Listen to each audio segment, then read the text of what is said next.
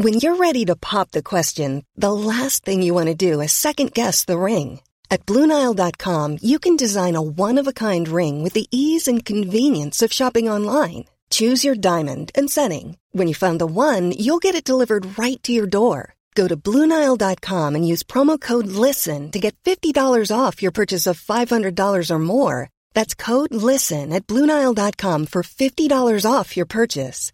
Bluenile.com code LISTEN.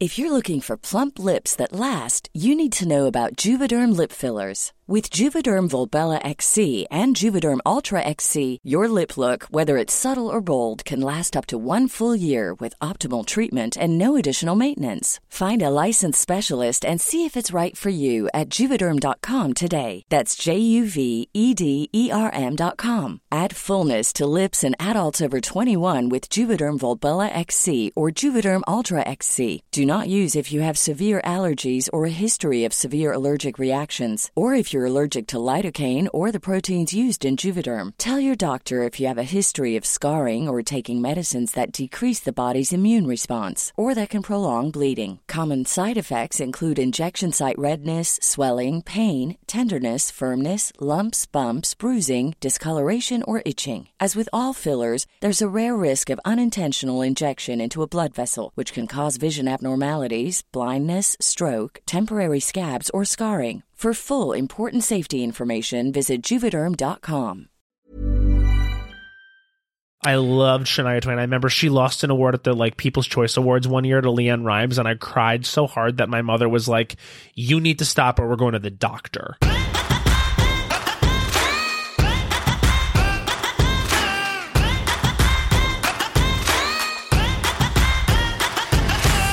Welcome back to That's a Gay Ass Podcast, y'all. The podcast where we ask, whose fault is it that you're gay? I'm Eric Williams, your host, and gosh, it's I'm happy to report that I'm recording this from good old sunny Florida, where I'm on vacation with Matt's family.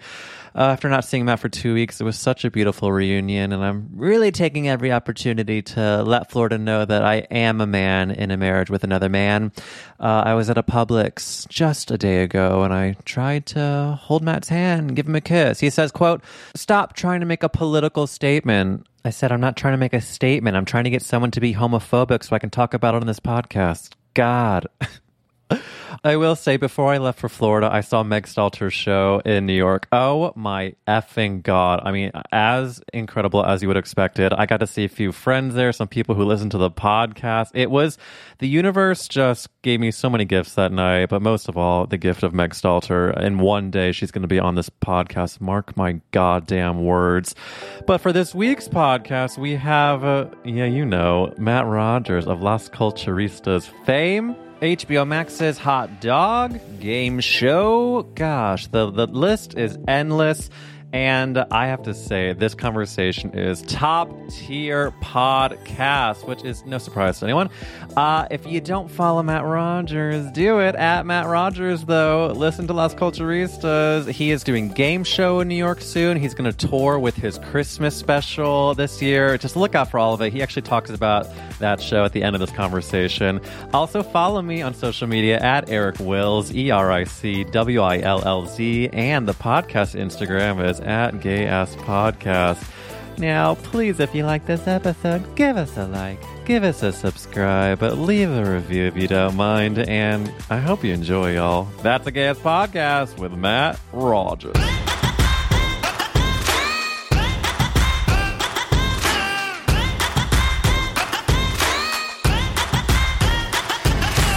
Zoom just let us know that she's doing her. we love thing. her, confident girl. We love her. She's usually dependable, sometimes throws us a curve, but we're here for her roller coaster. Take me on it. Speaking of roller coasters, can you kind of like get us into what happened at lunch here?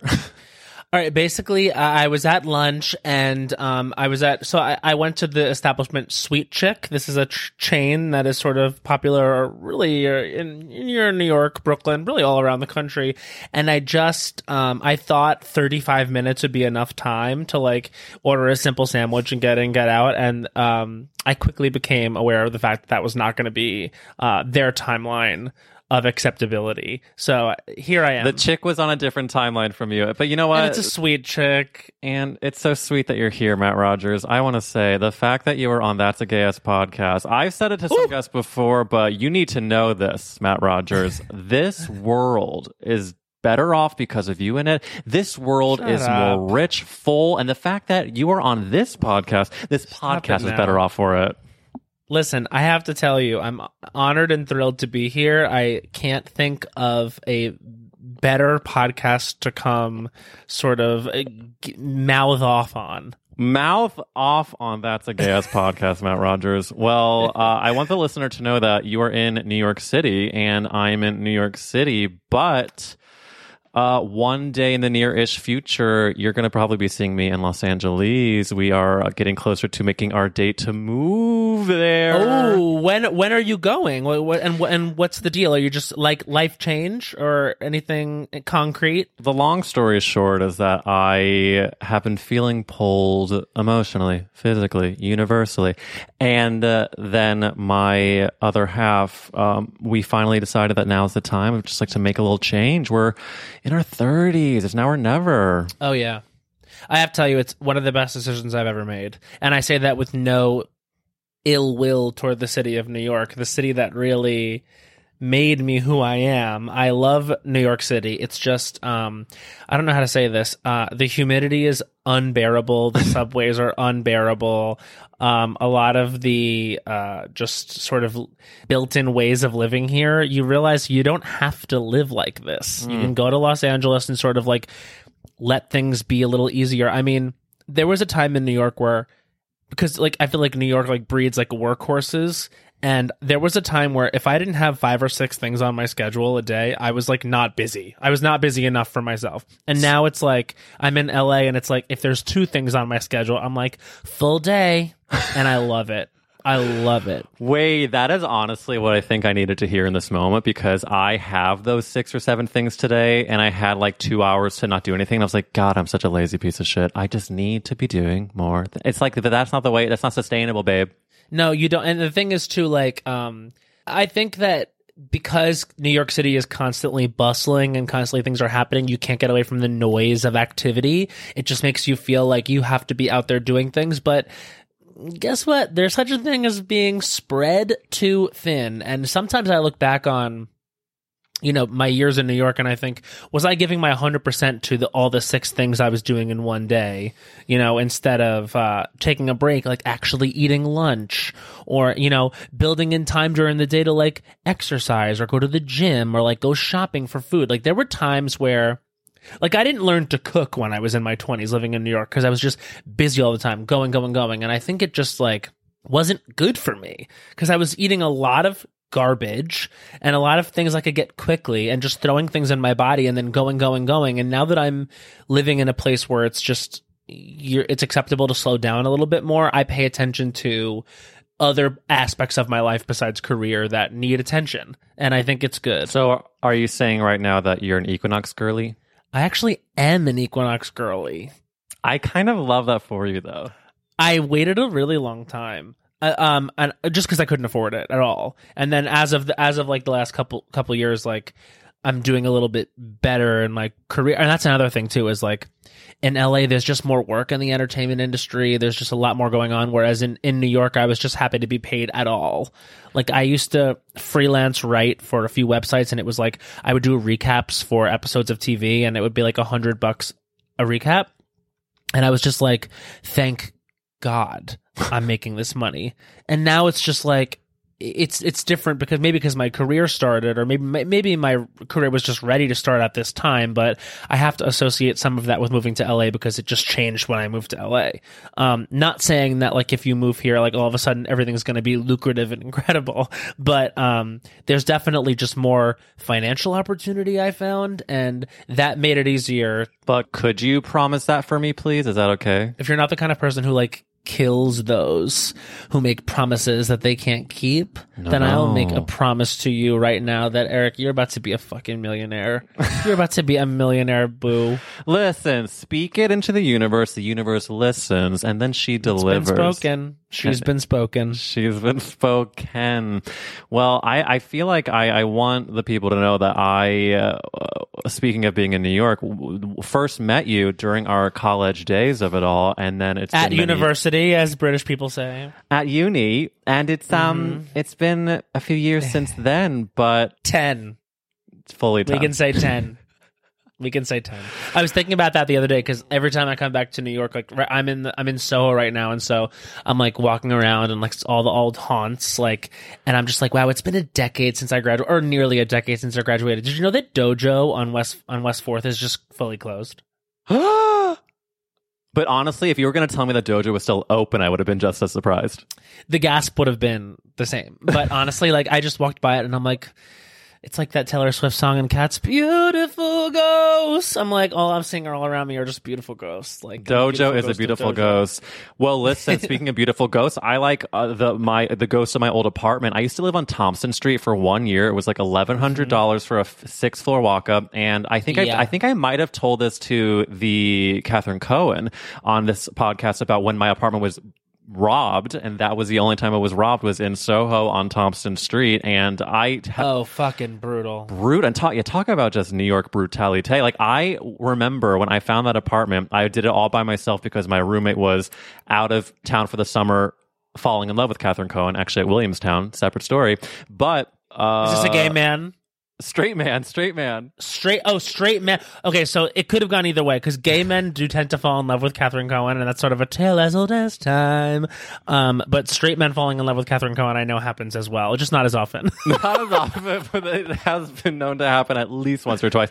So what ended up happening is I uh, fought to find this apartment, and I finally got it. And I was so stressed I wasn't going to find anywhere. And then once I found it, I called my parents, thinking I was going to be like, "I found this apartment. I'm so excited!" And instead of that, I had an emotional release I wasn't expecting, and I was weeping on Houston Street, well, which is of course again tale as old as time, crying in New York. yeah, I mean, if you're in your 20s in New York and you're not weeping at least once on Houston Street, you didn't do it right, and you got to go back. you can't move to another city until you've done that. I don't until you've wept on Houston and Thompson. yeah, it. Well, I I didn't know if I was going to tell you this, but I I'm going to because it, it has come up organically. Um, I haven't really seen you for a long time, but I did see you at a time that I don't think you saw me, and it's for a good reason because it was on a subway and we were on opposite sides. But the reason why I didn't say hi to you is this. What? I was crying. and I promise you, I promise you that this is not a normal, like, I'm always crying in the streets of New York. It was just like during a winter of 2019. Oh, And, uh, really? I think so. A friend of mine, a friend of mine, I was with her on the subway and I was just, it was one of the darkest, one of the darkest periods of just like, I just finished a big job and just like, Yeah. oh, it's okay. But uh, what happened, she was like talking to me and I started to like unexpectedly cry a little bit. And I looked over and I saw Matt Rogers and I was like, if Matt Rogers sees me weeping on this subway train, I, I, I, I, I, I have to say I didn't see it. I didn't see it. Um, I'm usually kind of in my own world on the subway. I, am not an an observant person, but um, I'm so sorry that you were crying, and I want you to know that had I seen you crying, I would have been there for you. I really would have. Thank you, Matt. Oh my god, I'm so heartbroken. Well, and I have to tell you, there is, Why were you crying? I was crying. Was it just the job of it all, emotional release, or was it a relationship related? Uh, you know what it is? If I'm being very honest with you, is that it was a combat, a perfect storm of I got back to the city from doing this show and I was depressed from for being unemployed, but also Sure. my depression led to my relationship having a tough moment, and we were planning our wedding, and so I was feeling so many pressures of the of the world really of you you know are you a piece of shit career wise are you a, a piece of shit in your relationship and you're supposed to have this like beautiful wedding? Like i was like having all of these crazy thoughts. And so it the pressure of it all and also it's the it was february in new york city. And like who isn't devastated? Do you remember what subway line it was? um oh i think we were heading to brooklyn and it might have been oh was it the g To cry on the G. to cry on the G. that's dark dark days Yeah. but the happy ending is that we like I had to address the darkness and Yeah. just like you know made sure I was talking in therapy, made sure I boo boo boo boo boo, and then ended up like like Matt and I got my husband and I got stronger at that point. Like career stuff worked out. It just like it was a low point. Well, we love to hear it, and honestly, like I always feel like um, I I I almost laugh when I look back at those times, like the misery of New York, like crying on subways, like uh, uh, you know, there were there were days when I thought my life was truly over around 2018, 2019, because that I think we're the same age was our return to Saturn, babe, and uh, times were thick and times were tough, but they ended, and I'm happy that you are doing better and gonna do this move to LA because I'm telling you it's the choice. It's the choice. It is the the, choice. choice. And you know what's funny is about the the Saturn return is that I actually so when I turned 30 it was 2 weeks before my wedding and so I didn't I was just like oh yeah I'm getting married and I'm 30 and it's fine but then my 31st birthday was a pandemic 31st birthday and Tough. that's when the darkness returned a bit because I was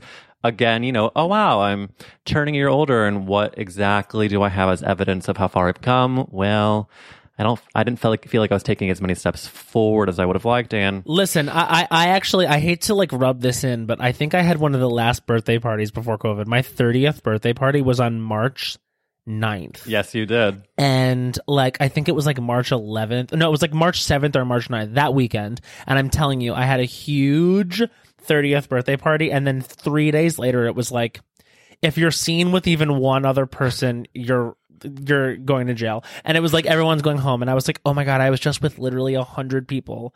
Like, I, I, I, did was I at a COVID super spreader event? Was my date of birth party a COVID super spreader event? Well, speak now. Was I'm it? happy to report that not one person, no, not one person had COVID from it that I know of. That's incredible. yeah, I mean, it's literally a miracle. It was, it was a big event in a small house, and so it really, it really could have been bad, but luckily it wasn't. I'm so glad. I mean, honestly, what a way to go out though, is celebrating with the gorgeous, and then Truly. mere days later, you're sitting at home just thinking, was that okay? hmm And then, yeah, this last birthday, I, I what did I even do? I, I don't, I don't think I did much at all. Like, yeah, and I just, uh, so I, I was lucky. I was lucky to get my thirtieth in because you know that's famously a big one. Famously, it is. I actually am having a flashback for my birthday for this the pandemic 31st. It was like on a random Monday or Tuesday. I sat with one friend in a park, had an edible, and then just like actually felt very content because I had no other choice but to just be present in that moment. Whereas I think other years it's like. Do we do the big thing? Do but it's like I just like you know watch the watch the world pass and then had a little dinner. Uh, It was my first restaurant too in the pandemic. We we sat outside at a restaurant, and I don't know what your what your emotional life was during, but I am canonically anxious, and it it it really took me until getting that vaccine to actually feel like not completely freaked out by the world.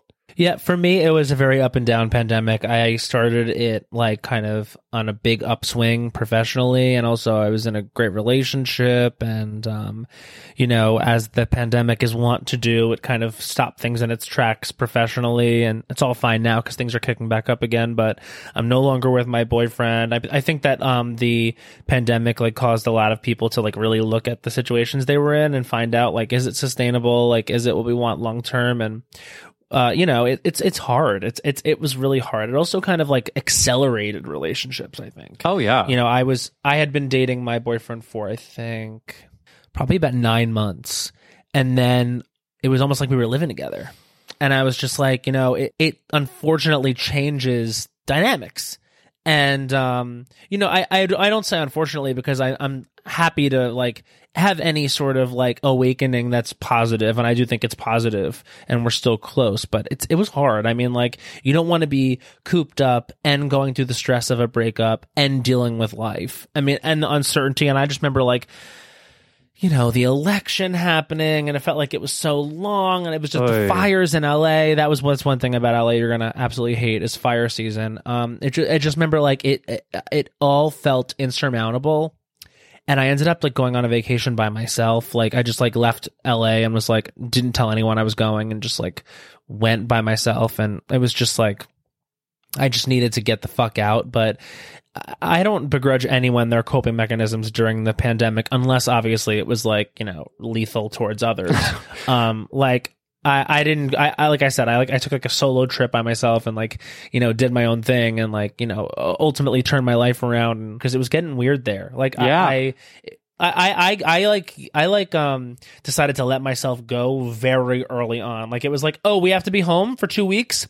I'm gonna only eat pizza and watch Survivor. I'm not gonna move. Like I look at my steps from that time, and it's like I, there, there are days I walked like 67 steps. Oh yeah, yeah. It was horrible. I gained, I think, 20 pounds, which I, that had never happened to me before.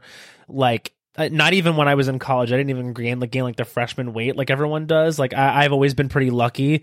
And this this pandemic, like it was it was very clear that I was 31. You know, what I mean, yeah, I was gonna say talk about a Saturn return. Uh, Yeah. I, I do find it though, like it's it's always inspiring to me when people can still be friends with their exes because I really think that's not an easy thing to do. I, I am not the type that has many of those. Like the actually one person that I lost my virginity to back in those NYU days in U-Hall. If you Go off. Oh, I I was in U-Hall. I wonder if I know the person. Oh, you you definitely do. Um, but. Okay, off air. You have to tell me who it is.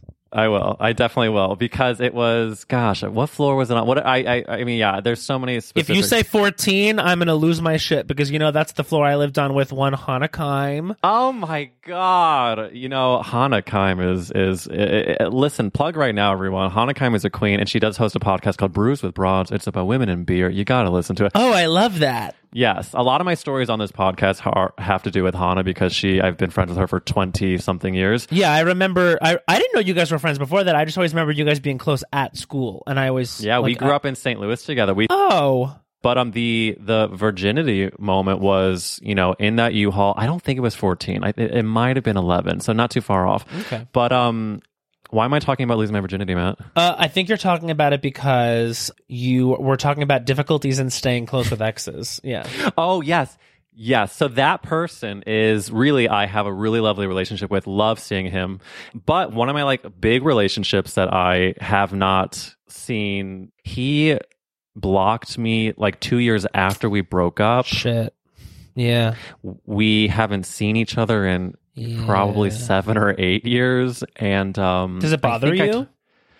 you know, it used to. It really did. It really used to because I, part of me was just like, but I just want to see how he's doing. But I'm sure part of me just wanted to feel like wanted again, and like you know, yeah. it's just so weird how you can have like been so close with someone you could have been inside of someone you I could have been like so many so many things and then when they're a stranger to you again i find it such a crazy part of Yeah, life it's like it's like a death. It's like experiencing a death. I mean, even when you're Yeah. still friends with that person, you see that person, or even if you're the one that ended things, you still have to see that person sort of out in the world.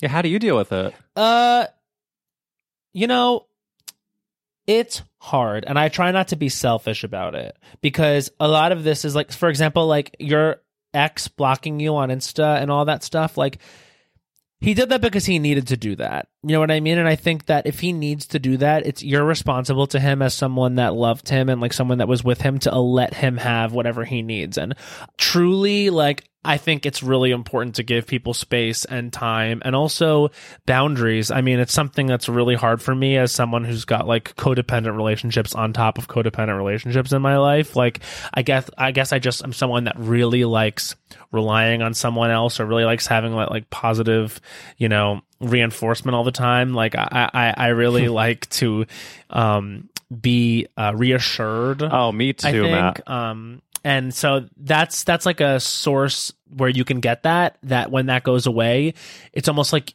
part of me is has to watch like getting emotionally fulfilled from a person that I'm no longer in a relationship with. Because it's so true like you can be the closest person in the world it's your best friend and you're their support system and they're your support system and then just because you break up because one aspect of the relationship didn't work or you think that something else should be working better like you still lose those other things. And it's important to I think notice and recognize that um, a breakup is a breakup and it's you can't expect or force someone to be there for you in the way that they always were. It's an adjustment. That's part of the grieving process, I think. But also, like talking about always needing positive reinforcement. I'm actually Matt. My Matt and I are apart for two weeks right now, and for the first time since the pandemic started. And I realized my thoughts were going a little more crazy than normal. And I realized it's because I don't have a person there to, to constantly validate me and constantly give me positive reinforcement. Right. And um, yeah, the codependency of it all is very, very relatable. I don't know if it's because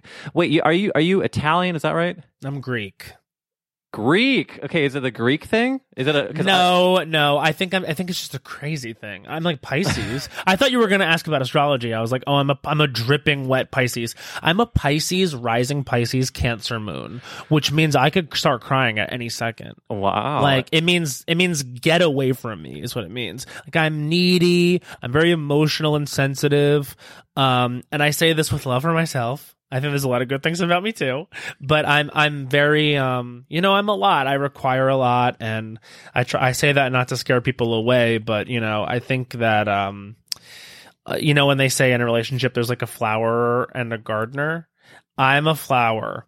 And Wait, uh, I haven't yeah. heard that, but I love that so much. Yeah, yeah. My ex kind of brought that to my attention. He was like, you know, in relationships, there's a flower and there's a gardener, and you're a flower and I'm a gardener. And I was like, yeah. Oh wait, so I'm a flower too. But the fact is, I think he was more of a flower than he was willing to admit. Oh, he wanted to bloom, but you wanted him to water. yeah. But that's the thing. I think there's always one person in the relationship that's a little needier or, or, or needs more of the watering and maybe Yeah. some extra soil. Well, the thing is, I think that was like, I think he was the one that brought that to my attention, but I think that was a mischaracterization of our relationship, if I'm being honest. And I'm wearing my goggles, my good goggles, looking back on it. But I do think that that's true. And I think in every good relationship, there should be um, someone who is, there probably is a flower and a gardener. And like, ultimately, you both want to grow into gardeners and be able to water each other. But, you know, um, for some people, it's harder. Absolutely. Um, I think that th- there, there. I think that my positive function in relationships, if I have to examine it, is I think I make life more fun. I think I like have positive things that I bring to things. I, I, I'm very loving, but I think if I look back on my relationships, I definitely, um, I think I haven't been ready to be in them because I wasn't ready to not put myself first. And so now that I'm able to move forward and know that's true, I think it'll just be more fair for the next person I date because totally. I think I think I went for such a long time, like because you're like gay or closeted or whatever, or like insecure. I I went for such a long time, never ever having a boyfriend, and I there were times when I was like, I'll never have one because I just thought maybe I'll be I'll be too difficult to date. I'm not ready. And then when I got one, I was so excited about having one. It wasn't until way into the relationship that I was examining whether or not it was right for me and whether or Oh. not I was a complete person enough to be in one. And obviously, when you're in your fucking mid twenties, like you're not. No. And, and people are in them all over the world, and uh, good for them if they're ready to do that. I just realized, like, you know, all throughout my twenties, I wasn't figured out enough, or realized enough, or or knew enough about myself to actually be fair to another person in a relationship. And so I'm moving forward with that and trying to get better. Yeah, it's but it's also so emotionally intelligent and evolved to me, and I think that's a great way to be. Is like knowing that maybe you're not ready versus having zero idea you're not ready, but just like continually making people suffer through, Plowing y- through, plowing yeah. through people. Because there's other people that do that, and I think like man, a communicative man is just ooh, is that a gold mine in this world? Well, you know what's funny now? Like even when I'm dating early on, like and someone asks me questions about myself, like I think like even like a few years ago, I would have been doing some sort of performance. Like it's so funny. I was just talking the other day. I think I was talking to um I was talking to my friend Studi about this, and I was like, "Do you remember in our twenties when we used to drink IPAs?" And then I remembered like when I was on OKCupid when I was like twenty two, like which I'm really curious to see if my profile is still up because you have to fill out all your interests and everything like that. And I remember one of my four interests was drinking IPAs, and it's not. It's it's like those beers make me so tired. I don't even like the taste of IPA. I don't like the taste of hoppy beer at all. But I think I was doing it because I wanted to appear a certain way. Maybe it was like a mask drag performance thing. Maybe it oh. was I just wanted some connection with like straight culture dating. Maybe I wanted guys to know that I was like rather meet up at a bar that was more general population than like a gay bar. Like at Oh. the time, I just wasn't really settled in myself. And so it's so funny because that was an obvious way I was like parading around an untruth about myself and being dishonest about who I was romantically. But that still happens in little tiny micro ways. And so now when I'm dating, I just try to be honest as fuck Yeah, from the beginning because you're going to have to be at some point. Exactly. And like once the facade comes down, it's like, this is who I, like, this is me. I remember, and I truly am not proud of this, but I, I identify with you of the, the mask sort of, you know, facade mm-hmm. of, I, when I was first in my 20s trying to date outside of, after college, I was like, you know, was one of those people that did want to find someone that was a little more masculine. And I told Yeah, myself that course. to be and then I realized as I was dating and, and when I started to meet people that I was very interested in that wasn't mask, I was like, I, it, I that's definitely when the mirror was put up to my face, and I was like, wait a minute, this is an amazing person that I am trying to limit based on my own fucked up growing up being told what it means to to be a man and i luckily was able to let go of that but i think a lot of people it takes them too long to let go of the, the things that they are trying to find because they were told to find something like that Yeah, and people aren't aware of it. I think that people aren't aware of like how colonized our desires are. You know what I mean? Like I, I used to think, I think it was subconscious.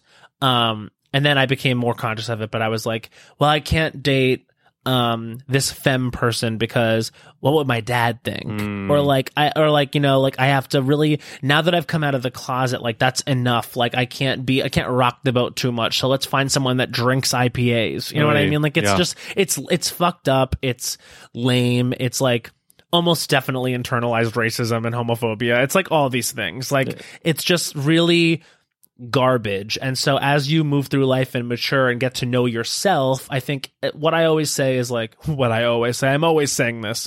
Um it's like you come out of the closet and that's one thing. And that's like literally 1% of the work. Because then you have to come out with your interests and your opinions and you have to come out with your natural inclinations and what you're actually attracted to and you sort of meet yourself outside of what you've been curated to be by society and by your family and by like your surroundings growing up especially you know i mean i grew up on long island. Like it was and and like there's still things about me that are just like internalized from that culture um not in harmful ways just like in little social ways. Like you know what i mean? Like uh, like uh, even the way i speak sometimes like Right. have even one drink it'll be coffee not coffee you know what i mean like it's just like that but what i mean is to say um it takes a very long time to not only become who you are, but get adjusted to who you are and then be able to like introduce that person to other people. So that's why I try to cut myself some slack about, you know,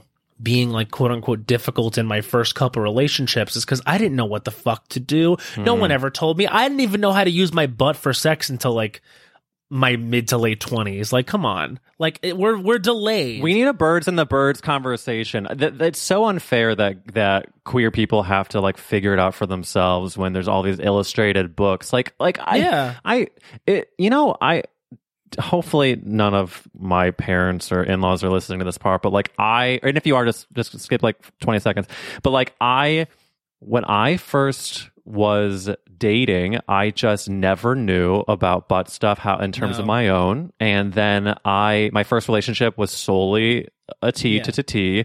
And then as I move forward in life, I had to literally learn that it is okay to, you know, scratch my back and scratch yours. But I didn't know how. And I had to like go through the Olympic trials of figuring this out. And I finally then put myself through school, went to Babeland, got the, the stuff. And it took me, I'm not exaggerating, like three years to figure Yeah. out how to actually do it. And Yeah. I, if, you know, I wish I had learned earlier, but again, some people don't learn at all and they need to. I, I mean, I think that it's just no one needs to do anything, but I would say it feels nice to be able to have intercourse. You know what I mean? Like it feels nice to be able to feel. When, I remember when I was like frauding my way through New York when I was like in my early twenties. I'm not even kidding. Like I was always just like I feel like something's missing. Like I'm not really connecting sexually. Like I feel like I'm not like having sex or making love to these guys that I really want to like fuck.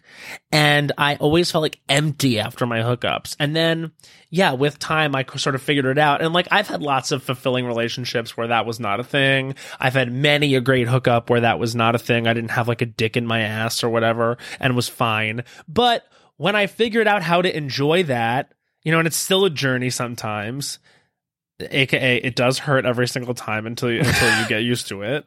Um i i was i felt enriched by it but no one was out here helping me. I certainly Mm-mm. didn't have any gay mentors. You know what i mean? Like I, I didn't have any television or media that was talking about that. Certainly wasn't educated on it um in any form of education that i that i went to and i'm a well educated person. So it was just like it really felt like you were out here thrown to the wolves. And there's also a lot of misinformation out there a lot of fear around sex because um, i think that we are like that sort of last generation that was like without prep when we were younger. Yeah. so it was very scary. I remember i had a lot of very anxiety ridden visits to you know my doctor to get an hiv test. Um, and it's just it's a, it's it was a mind fuck it was a Oh, I fuck. it's it, it. I unfortunately still really have to deal with that stuff of just like of being so deeply afraid of like if I like like look at someone. I I have a story that I basically thought I had something, and I truly didn't even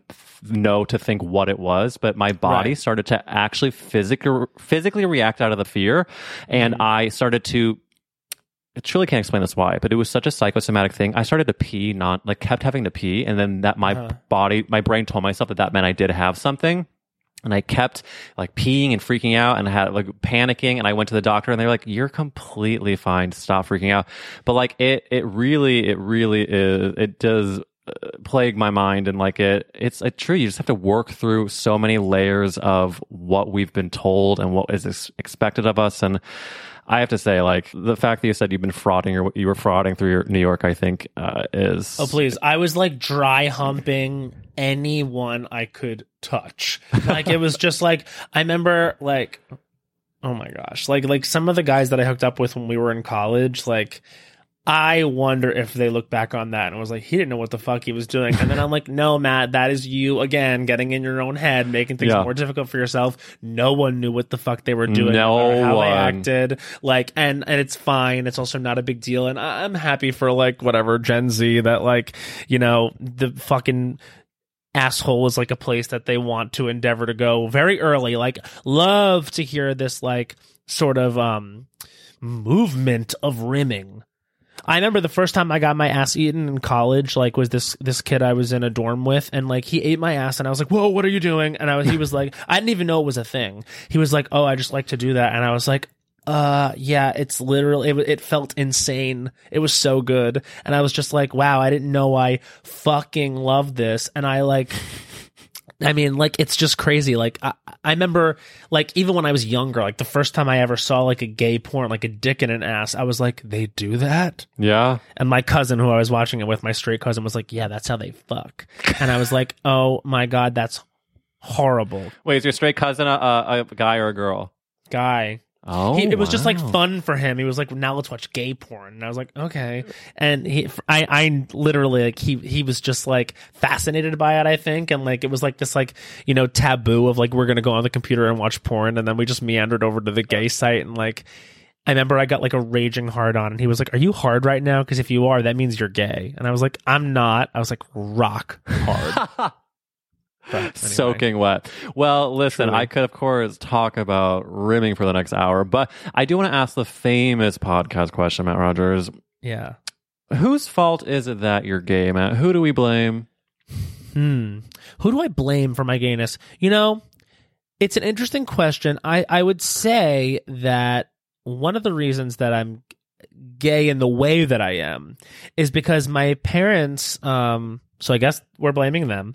um, so thank you, parents. I love being gay now. It couldn't couldn't always say that, but my my parents would not allow me to watch MTV um, because it was like every time I had on MTV, it was like always Spring Break, which was like the remember Spring Break MTV Oh, it was like those yeah, like aggressively like hetero sort of like Miami Beach rager events, like with like you know Jenny McCarthy hosting or whatever the fuck, and like the TRL But like the hosts, like- hottest ripped guys you've ever seen. yeah, Oh. like Carson Daly in like a full denim suit in the middle of Miami, like while everyone around him is in like a bikini or like board shorts, like raging.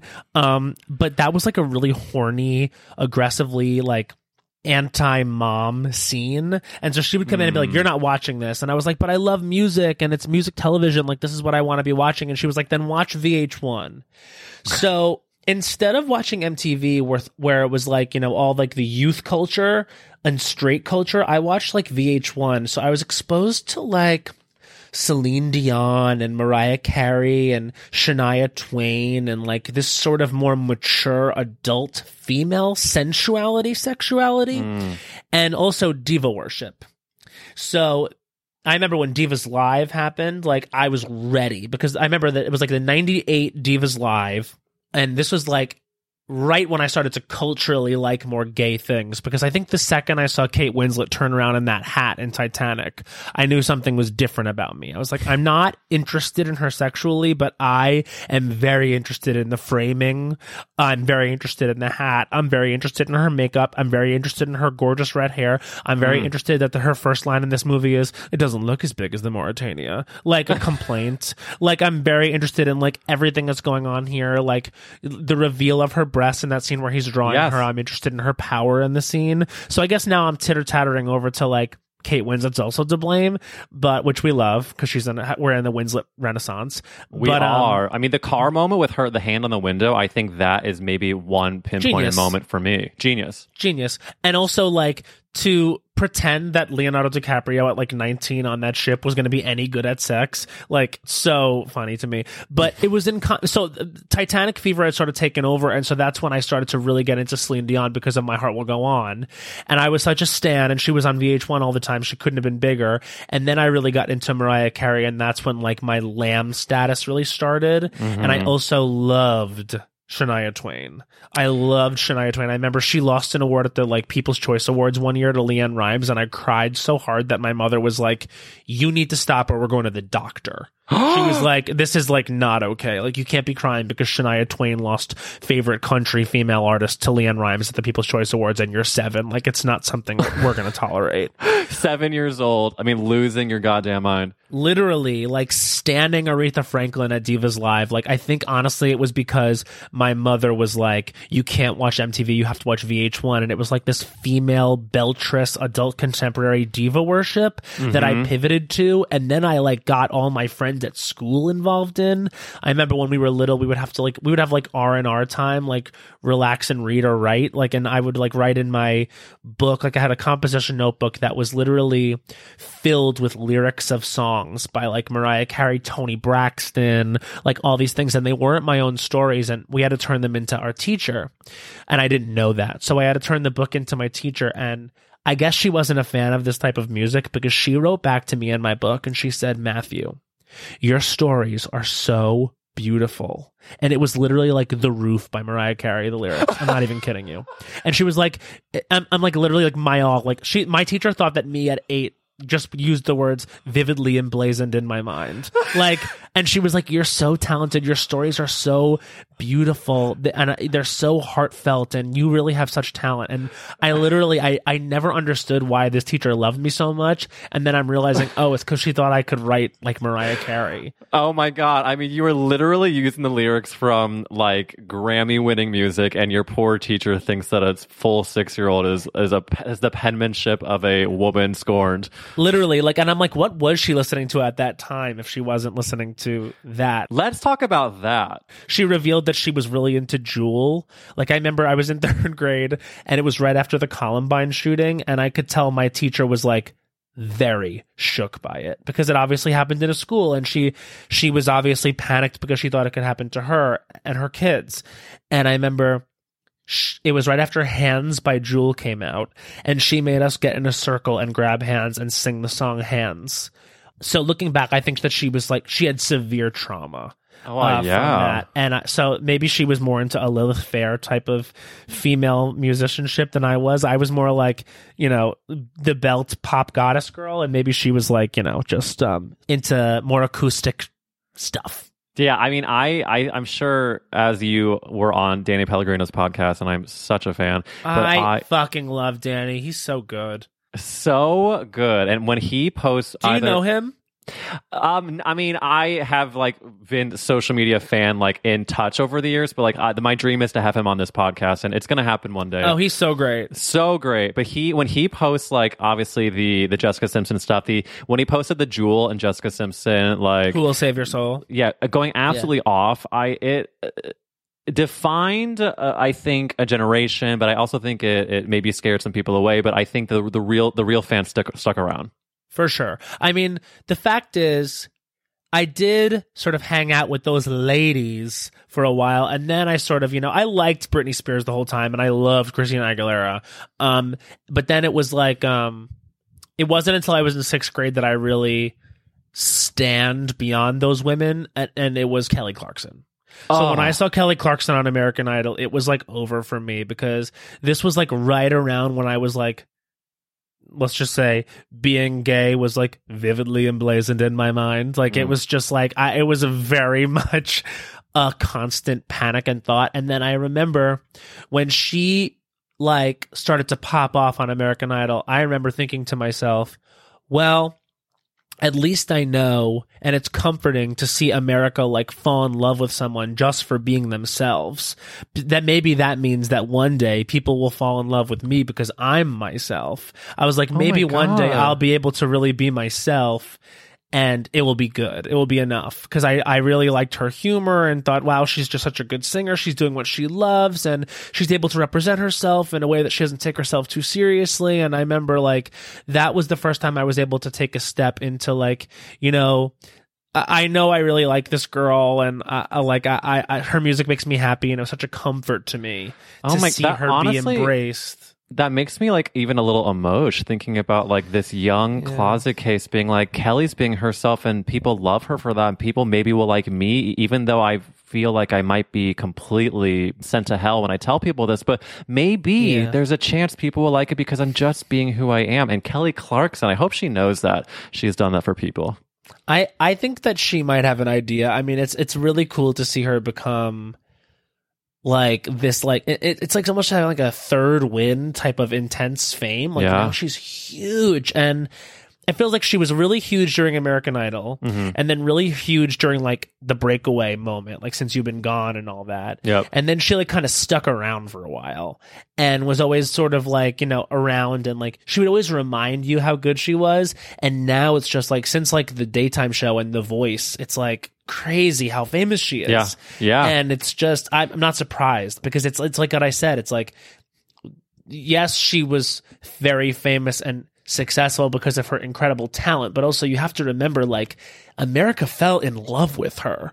Like and they they haven't fallen out of love with her. Like it's it's so fun to see. And so it still ends up being an inspiration to me. Yeah. Totally. And I think that's why her show is so big now is because it's people just like constantly seeing her personality and her fucking singing new songs. Every- It's like it's yeah it's such- relatability down. Yeah, yeah. It is. but also It's- not. It's it's like this it's like, your cousin that can do that has this crazy talent and then when Yeah. they stop singing they're just your cousin again you know what i mean Right, you feel like you feel like you know them, but then they go, they go do your talent, and then you're lucky enough to have them in your life because they Exactly. are that talent.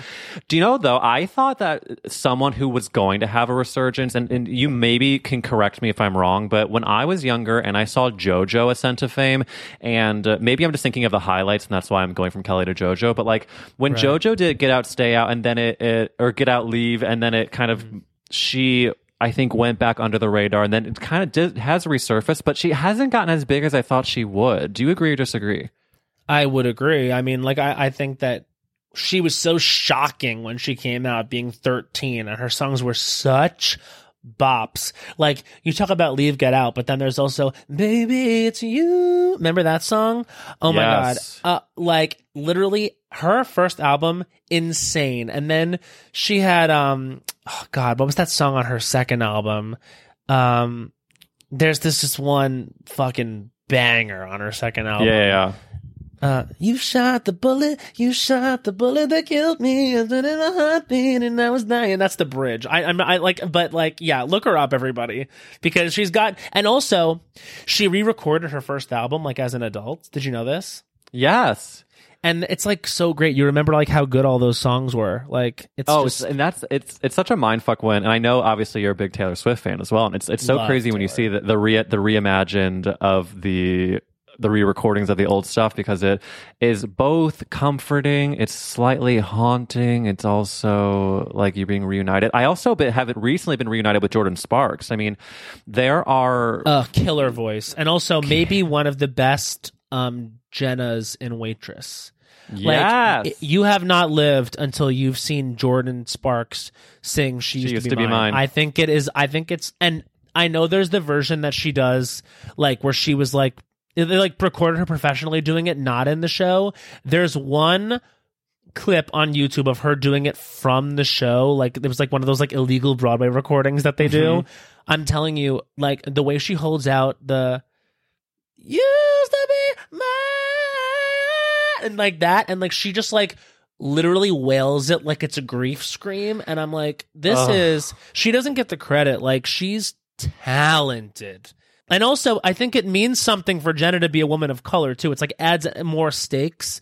Like it's just, Yes. it's really, it's really, um, it's it's from the gut. It's it's like It is, Really and I. I was surprised when because she also was in in the Heights, I think, on Broadway too. She played um, she did a short stint as maybe Vanessa. Mm-hmm. Vanessa. or, yeah. Um, did you? What did you think of the the In the Heights movie?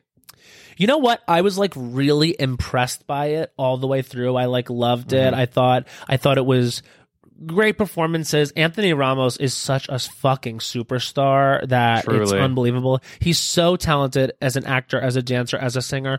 Um I didn't super connect with the with the drama of it. Like I, I just didn't Mm-hmm. find that there was that much like tension in it. Like there, I didn't Yeah. think there was really enough like real conflict for me to feel like, you know, I was like it was like a twist in my heart. But I will say the music was great, the performances were great. I just story wise, Yeah. don't think it's his strongest. Like because then you see Hamilton and you're like, oh my god, you well, know what I mean? like, is, and I and so- I I'm glad you said that because when I the the show is one of the f- first shows I saw, or maybe it was like. I saw the show early in its run and I was just beyond obsessed. I wept. I just, and I was waiting for that same emotional connection to the movie. And I think you're right where there wasn't that tension there. And so I was, the only letdown was I didn't have that same emotional release. But did I gasp when they danced or walked on the side of the building? Of course yeah, it was great. yeah, I mean, gorgeous. Like, but yeah, it's I I I think it is one of the, the better movie musicals we've seen in a long time. But I do agree with the the emotional connection of it all. you know I, I just think like sometimes during the tr- during the transition from from the stage to the screen it just it's never it's just not going to hit the same way. You have to really nail like a diegetic like the way that chicago did. And i feel like in the heights is a grounded story about like you know a neighborhood and it's just like it, mm. so that's like i think you know i'm hopeful about the about the like throng of movie musicals we're getting in the next year like because there's so many coming but these contemporary musicals are just hard to adapt in in a way that's like mm, totally palatable on screen but Yes. i'm really excited to be proven wrong I am too. And you know what? I speaking of like musicals and pure genius, I just need you to hear from my mouth in this episode that your many of your performances, of course, I've been a fan of, and in, in an embarrassing way. Don't you to think I'm I'm uh, sadly Oh, stalking you? It's all through love. But the um, one lyrical genius I that I still reference to this day is "Gay Scarf." I need you to know this. um, during winters, we we of course always recite our "Gay Scarf," "Gay Scarf," but also "I'm the hottest who up in Whoville." I think Thank it's you. like God, it's it's so funny. It sounds so good. If anybody listening has not heard this, is there? I know you ha- you have an album, right? Can how can well people? okay so this is the sort of this is the sort of gag with that i basically I have this Christmas show that I do called Have You Heard of Christmas, and I, I'm touring with it again this December, and I'll announce dates super soon. But I'm going like all over, and I'm really excited about it. And I always said like it's my Christmas album that doesn't really exist. So I do have like a 12 song original Christmas album um, that I wrote with my musical director Henry Koperski, and like I, it's my pride and joy. But um, let's just say that it was never a real album until hopefully this year. And that's i don't want to say too too much but um hopefully some cool things happen with it. And i should say that gay scarf was written by dave mazzoni. Um so we get credit to him. But hottest family up in whoville is is one of my pride and joys. so thank you Oh, and I, I really hope that people you don't have to celebrate christmas to come and come enjoy the show it's really not about christmas it's really just like my comedy special that i do it masquerades as like an obnoxious josh groban-esque christmas Yes. special And listen up. As a Jew who played Buddy the Elf in the national tour of Elf for like three to acclaim to acclaim, baby. It like I literally learned from that show about Christmas. I was like, oh, I get it. Christmas is magic, and I'm a proud. I'm not a Jew for Jesus, but I am a Jew for Christmas. thank you and that's all we ask That's all we ask. Well, listen up. As we're getting towards the end, I do want to. I would do want to ask you a really important question here. If if the world was ending, mm-hmm. you could only save one character actress. Who would you save? if the world was ending and I could only save one character actress, I would save Betty Gilpin because mm. I feel that she is capable of everything and we have yet to really see the depths of what she can do. She's also like become a friend of mine and I that's one other reason why I'm so lucky that the podcast exists because it really connected us with her and we had an episode where she came on and it was just a highlight of my life. Um I think that if you watch Glow, you understand how talented she is. Like this is like a character actress like trapped in a leading lady's body, which is the best type of like con like you know what would you Venn diagram. Um, but she's truly amazing. The hunt was incredible. Um, her performance was amazing. I just think she is the real fucking deal. And I say that as someone who, you know, is well versed in this area. Yeah. Hard not to say Judy Greer here because I respect it. But um I would say Betty Gilpin because I think she's like streep level. I'm not even kidding. I love no, truly I support that and I think it's also beautiful the lifelong friendship I see you and Betty Gilpin having. I really do. Oh my god. I mean, just a tremendous human being and smart as shit and also a great writer and good person. New mom, we love. And um yeah, just I I could sing her praises all day. I mean, she does things that are inventive and also like deeply deeply real and she's funny and also like has a lot of depth and also like has done the work. Like she's like she's like a real actress, but also you can tell that it comes from a place of fun and of not taking herself super seriously. Like she obviously takes what she does very seriously, but I don't think she takes herself super seriously. She knows enough not to. so that's an interesting walk to walk, but she does it and I'm always obsessed with her. Well, that's one of the most perfect uh, types of people is like the great talent with also not thinking that they're so serious that they can't make fun of themselves or like be silly or whatever it is and i think that that is the way to go speaking of though um I, this made me think of a show that people keep telling me to watch and i started last night have you watched um call my agent yet No. Okay, so it's on Netflix. It's a French show, and it's um, it's like French Entourage, but without the uh, misogyny. And it's also the actual actors that are uh, very famous in France. They play themselves in the show, but it's like it's smart. It is funny. It is like crazy high stakes. Highly recommend. Great endorsement, ringing endorsement. I mean, truly. And since we are just about out of time, I'm going to ask you the final question that I, uh, I'm taking a page out of Danny Pellegrino's book, who asks a favorite Mariah Carey song. I'm going to ask you, Matt Rogers, hmm. what is your favorite Whoopi Goldberg movie? oh my god. I would say my favorite Whoopi Goldberg movie is Sister Act 2. Thank you so much. Back in the Habit. But I also love Ghost. I mm-hmm. appreciate Ghost. Um and I think The Color Purple was an achievement and I Yes. think that was her Oscar. but you know they gave it to her for Oda Mae, which is also Yes. worthy. Well, Joel Kim Booster was the first person I asked this new pod question last week, and he also answered Sister Act 2. And I'm starting to think, what if every single person answers that? But I think that's okay, Matt. I think it might be okay, and I think it would make Whoopi happy to be honest. Yes. because you know she kind of like over the past couple decades she's really just kind of done the view and we'd love to see whoopi back in film but you know she like tried to get sister act 3 to happen and they like wouldn't finance it like I apparently it's they- their opinion that people wouldn't go see it and i'm like i don't think that's true But see, I thought that was the, the case, and then they re-announced that it is happening. Has it? Is it not happening now? i don't know I, it's it's it's murky which makes me feel not confident Yeah. Well, let's all put our prayers up for Sister Act three and Whoopi Prayers Goldberg up. returning to our screens. Um, listen, Matt Rogers, I want to thank you for coming on That's the Gayest podcast. It really is such a treat and a thrill to see you, and I'm so so grateful. You're a mother fucking star. Oh, I'm I'm lucky to be here. It's it's my my honor and privilege. Thank you so much, Eric. You rock.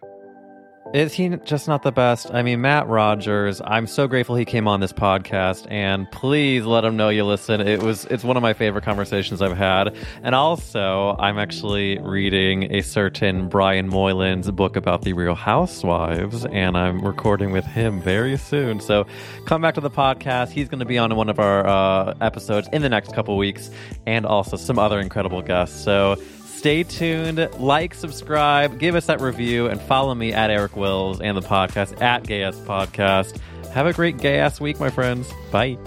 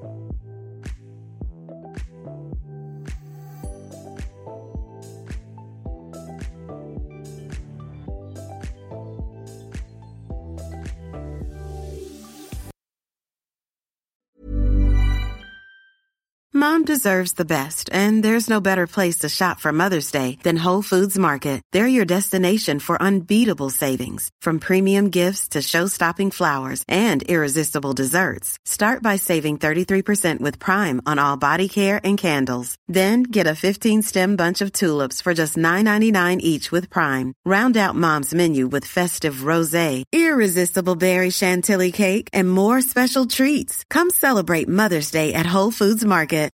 How would you like to look five years younger? In a clinical study, people that had volume added with Juvederm Voluma XC in the cheeks perceived themselves as looking five years younger at six months after treatment. Look younger, feel like you. Add volume for lift and contour in the cheeks with Juvederm Voluma XC. Reverse signs of aging by adding volume to smooth laugh lines with Juvederm Vollure XC. For important safety information and to find a licensed specialist, visit juvederm.com. That's J U V E D E R M.com. Not for people with severe allergic reactions, allergies to lidocaine, or the proteins used in Juvederm. Common side effects include injection site redness, swelling, pain, tenderness, firmness, lumps, bumps, bruising, discoloration, or itching. There's a risk of unintentional injection into a blood vessel, which can cause vision abnormalities, blindness, stroke, temporary scabs, or scarring. Talk to a licensed specialist to find out if it's right for you.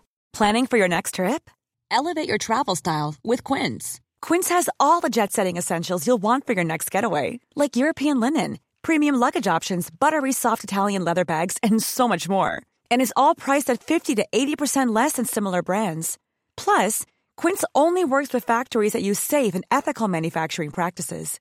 Pack your bags with high-quality essentials you'll be wearing for vacations to come with Quince. Go to quince.com slash pack for free shipping and 365-day returns.